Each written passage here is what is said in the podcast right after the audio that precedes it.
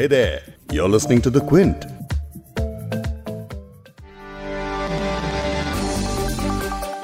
Corona के असर से कराहती इकोनॉमी के बीच हर तरफ़ नौकरियाँ जाने और सैलरी कट्स की खबरें हैं ऐसे में अगर पता लगे कि एक कंपनी बीस हज़ार नौकरियाँ देने जा रही है तो चेहरे पे खुशी आना लाजमी है लॉकडाउन के बाद ऑनलाइन सर्विसेज़ की डिमांड में हुई बढ़ोतरी के बाद कई ऑनलाइन कंपनीज़ ने बड़ी तादाद में हायरिंग करने का फैसला किया है।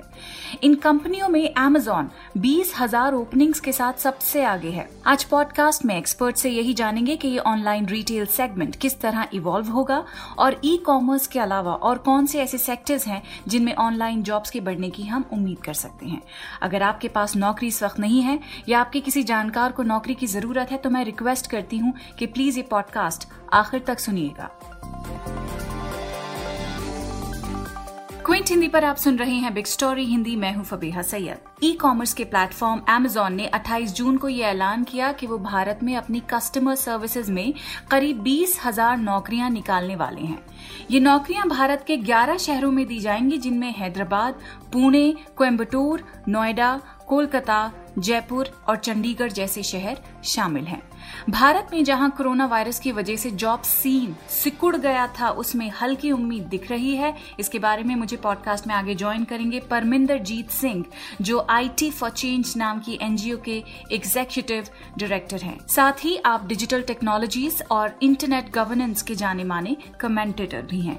भारत में अगर नौकरियाँ आती हैं तो वो हमेशा अच्छा ही है। अगर अमेजन बीस हज़ार नौकरियों की घोषणा करता है तो ऐसे तो उसे अच्छा ही कहा जाएगा। बीस हज़ार लोगों के घर तनख्वाह पहुंचेगी वो अपनी जीवन यापन कर पाएँगे। और साथ ही सुनेंगे सिंपली एच आर सोल्यूशन के मैनेजिंग पार्टनर रजनीश सिंह को। वर्क फ्रॉम होम जो अपॉर्चुनिटीज़ अब आ गई हैं हमारी लाइफ में रियलिटी हो चुकी हैं। ऐसा नहीं है कि ये पहली बार हो रहा है। लेकिन पहले अमेजोन की इस खबर ने जो उम्मीद जगाई है वो पूरी खबर क्या है वो एक बार देख लेते हैं। अमेजोन की ओपनिंग्स के लिए योग्यता ये है कि कैंडिडेट को बारहवीं पास होना है और इंग्लिश हिंदी तमिल तेलुगु या कन्नड़ भाषा की जानकारी होना ज़रूरी है। रिपोर्ट्स के मुताबिक इन जॉब्स में आप 15 से बीस हज़ार रूपए महीना कमा सकते हैं और चुने जाने पर कैंडिडेट की ज़िम्मेदारी होगी कस्टमर्स को ईमेल, चैट्स सोशल मीडिया और फ़ोन कॉल्स के ज़रिए हेल्प करना। एमेजॉन ने इस बात पर भी ज़ोर दिया है कि एम्प्लॉयज़ को वर्क फ्रॉम होम का भी ऑप्शन दिया जाएगा क्योंकि ज़्यादातर positions virtual customer service program का हिस्सा होंगे। हालाँकि अमेजोन ने कहा है कि ये नौकरियाँ टेम्पररी हैं, लेकिन फिर भी बेरोजगारी के रेगिस्तान में बारिश की बूंदों की तरह बरसी अपॉर्चुनिटी मोमेंट्री है या लॉन्ग टर्म है? ये जानते हैं सिंपली एचआर सॉल्यूशंस के मैनेजिंग पार्टनर रजनीश सिंह जी से। ये जो अमेजन का जो अनाउंसमेंट आया कि उन्होंने बीस हज़ार नौकरियाँ उन्होंने निकाली हैं, इसमें एक खास चीज़ हमें नोट करना है कि ये सारी नौकरियाँ सीजनल हैं ये परमानेंट नहीं है।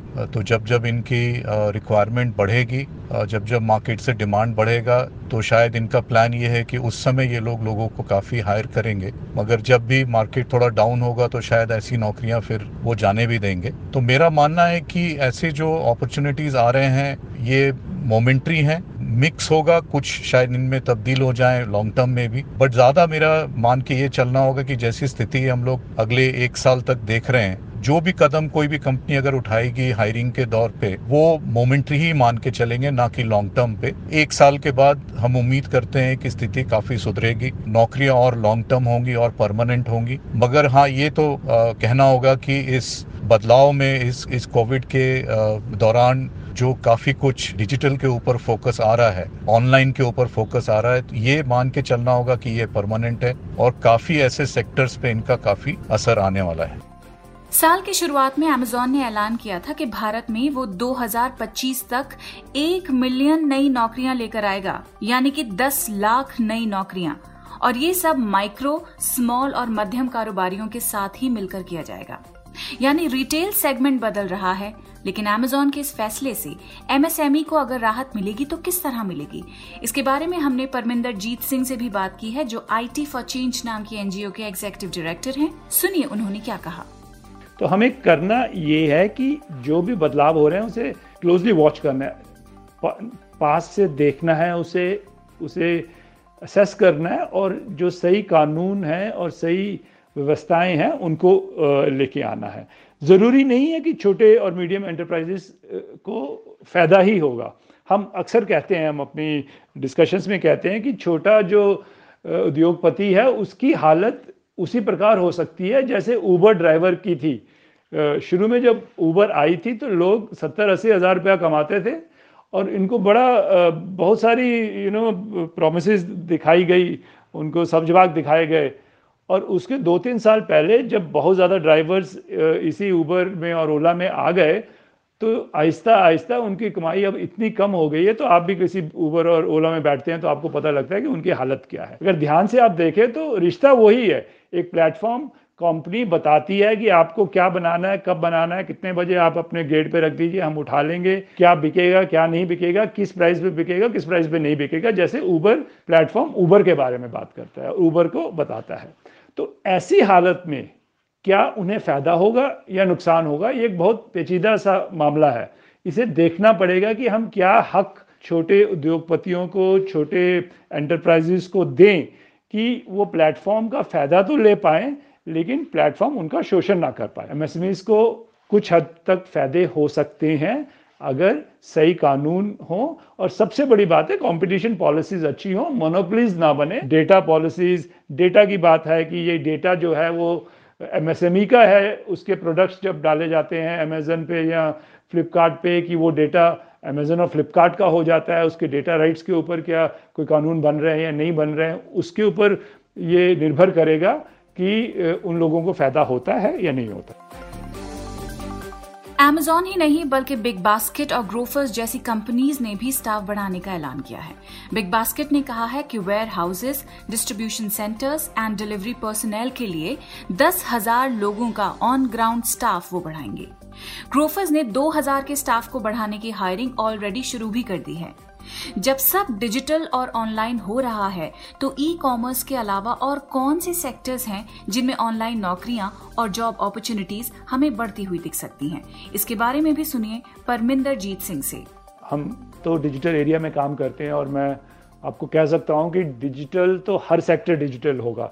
चाहे आपका सैलून है, चाहे वो जिम है, चाहे एग्रीकल्चर है, चाहे मैन्युफैक्चरिंग है, चाहे ट्रेडिशनल मैन्युफैक्चरिंग है, चाहे वो क्या कहते हैं कि आपके हस्तशिल्प का काम है, सब कुछ ही आहिस्ता आहिस्ता, अगर प्लम्बिंग भी डिजिटल हो गई, या अर्बन क्लैप या अर्बन कंपनी उसको भी डिजिटल कर सक रही है तो हर चीज़ को डिजिटली ऑर्गेनाइज किया जाएगा। क्योंकि सिंपली डिजिटली ऑर्गेनाइज करने में बहुत एफिशिएंसीज आती हैं तो आहिस्ता आहिस्ता चीज़ें डिजिटली ऑर्गेनाइज होंगी। सवाल ये है कि फ़ायदा हर सेक्टर में हो सकता है। चेंज हर सेक्टर में होगा। पुरानी नौकरियाँ कई प्रकार की जाएँगी और नई तरह की नौकरियाँ आएँगी। क्या हम ऐसा कर सकते हैं कि जिस प्रकार की नौकरियाँ जा रही हैं, उन लोगों को एब्जॉर्ब कर पाए नई स्किल ट्रेनिंग के साथ? नई नौकरियाँ जो आती हैं, ज़्यादा हों और पुराने लोगों को एब्जॉर्ब भी कर पाएँ और लोगों के हकों को हम प्रोटेक्ट कर पाएँ? ये सवाल बनते हैं। हमारा अक्सर ये सवाल हो जाता है कि क्या पुराना अच्छा है या नया अच्छा है? ये हम कभी नहीं कह पाएँगे। तो कभी कभी जैसे बातचीत जो हमारी शुरू हुई है कि बीस हज़ार नौकरियाँ आ रही हैं। देखने में बहुत बड़ा लगता है। लेकिन हमें ये नहीं समझ आता कि शायद दिल्ली के एक छोटे से हिस्से में ही इतनी नौकरियाँ निकल गई होंगी, क्योंकि पुरानी दुकानें बंद होती जा रही हैं। तो हम सिर्फ़ हेडलाइंस से ना जाएँ, लेकिन पूरी व्यवस्था कैसे बदल रही है, उसके ऊपर ज़्यादा स्टडीज़ की ज़रूरत है रिसर्चेज की ज़रूरत है। हमारे जैसे ग्रुप्स भी रिसर्च करें सरकारी रिसर्चेज हों, और उस हिसाब से हमारी पॉलिसीज़ बननी चाहिए। अपॉर्चुनिटी डिजिटल की हर सेक्टर में, हर सेक्टर में अच्छी नौकरी आ सकती हैं, और हर सेक्टर में लोगों की सर्विसेज़ में सुधार हो सकता है, उनकी हालत में सुधार हो सकता है। जैसे मैंने पहले बताया कि अमेजोन ने वर्क फ्रॉम होम का विकल्प लोगों के सामने रखा है। वर्क फ्रॉम होम ऐसी अपॉर्चुनिटीज़ में कैसे संभव है? इसके बारे में जानते हैं सिंपली एचआर सॉल्यूशंस के मैनेजिंग पार्टनर रजनीश सिंह से। वर्क फ्रॉम होम जो अपॉर्चुनिटीज़ अब आ गई हैं हमारी लाइफ में रियलिटी हो चुकी हैं। ऐसा नहीं है कि ये पहली बार हो रहा है। वर्क फ्रॉम होम पहले भी कुछ संस्थाएँ में थी बट बड़ी लिमिटेड थी, कुछ रोल्स पे सीमित थी। इस दौरान, इस कोविड के दौर में काफ़ी कंपनीज़ इस पे इंट्रोस्पेक्ट कर रही हैं। उन्होंने देखा है, पिछले दो तीन महीने में काम पे कोई असर पड़ा नहीं ज़्यादा।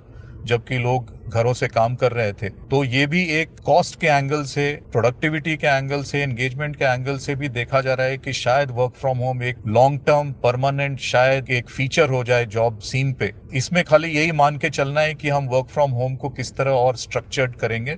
जो कि धीरे धीरे जैसे हम आगे बढ़ेंगे उसके ऊपर स्ट्रक्चर आएगा। कैसे आप प्रोडक्टिविटी मापते हैं लोगों का, किस तरह आप इंश्योर करते हैं कि डिसिप्लिन है वर्क फ्रॉम होम से। सो ये सब भी धीरे धीरे हमें देखने को मिलेगा जैसे जैसे ये सिस्टम और भी इसमें डेप्थ में जाएगा। इसके अराउंड काफ़ी सिस्टम्स डेवलप होंगे। काफ़ी लोग वर्क फ्रॉम होम के लिए उतने तैयार नहीं थे। तो वर्क फ्रॉम होम कुछ संस्थाओं के लिए, कुछ रोल्स के लिए शायद परमानेंट हो जाएँगी।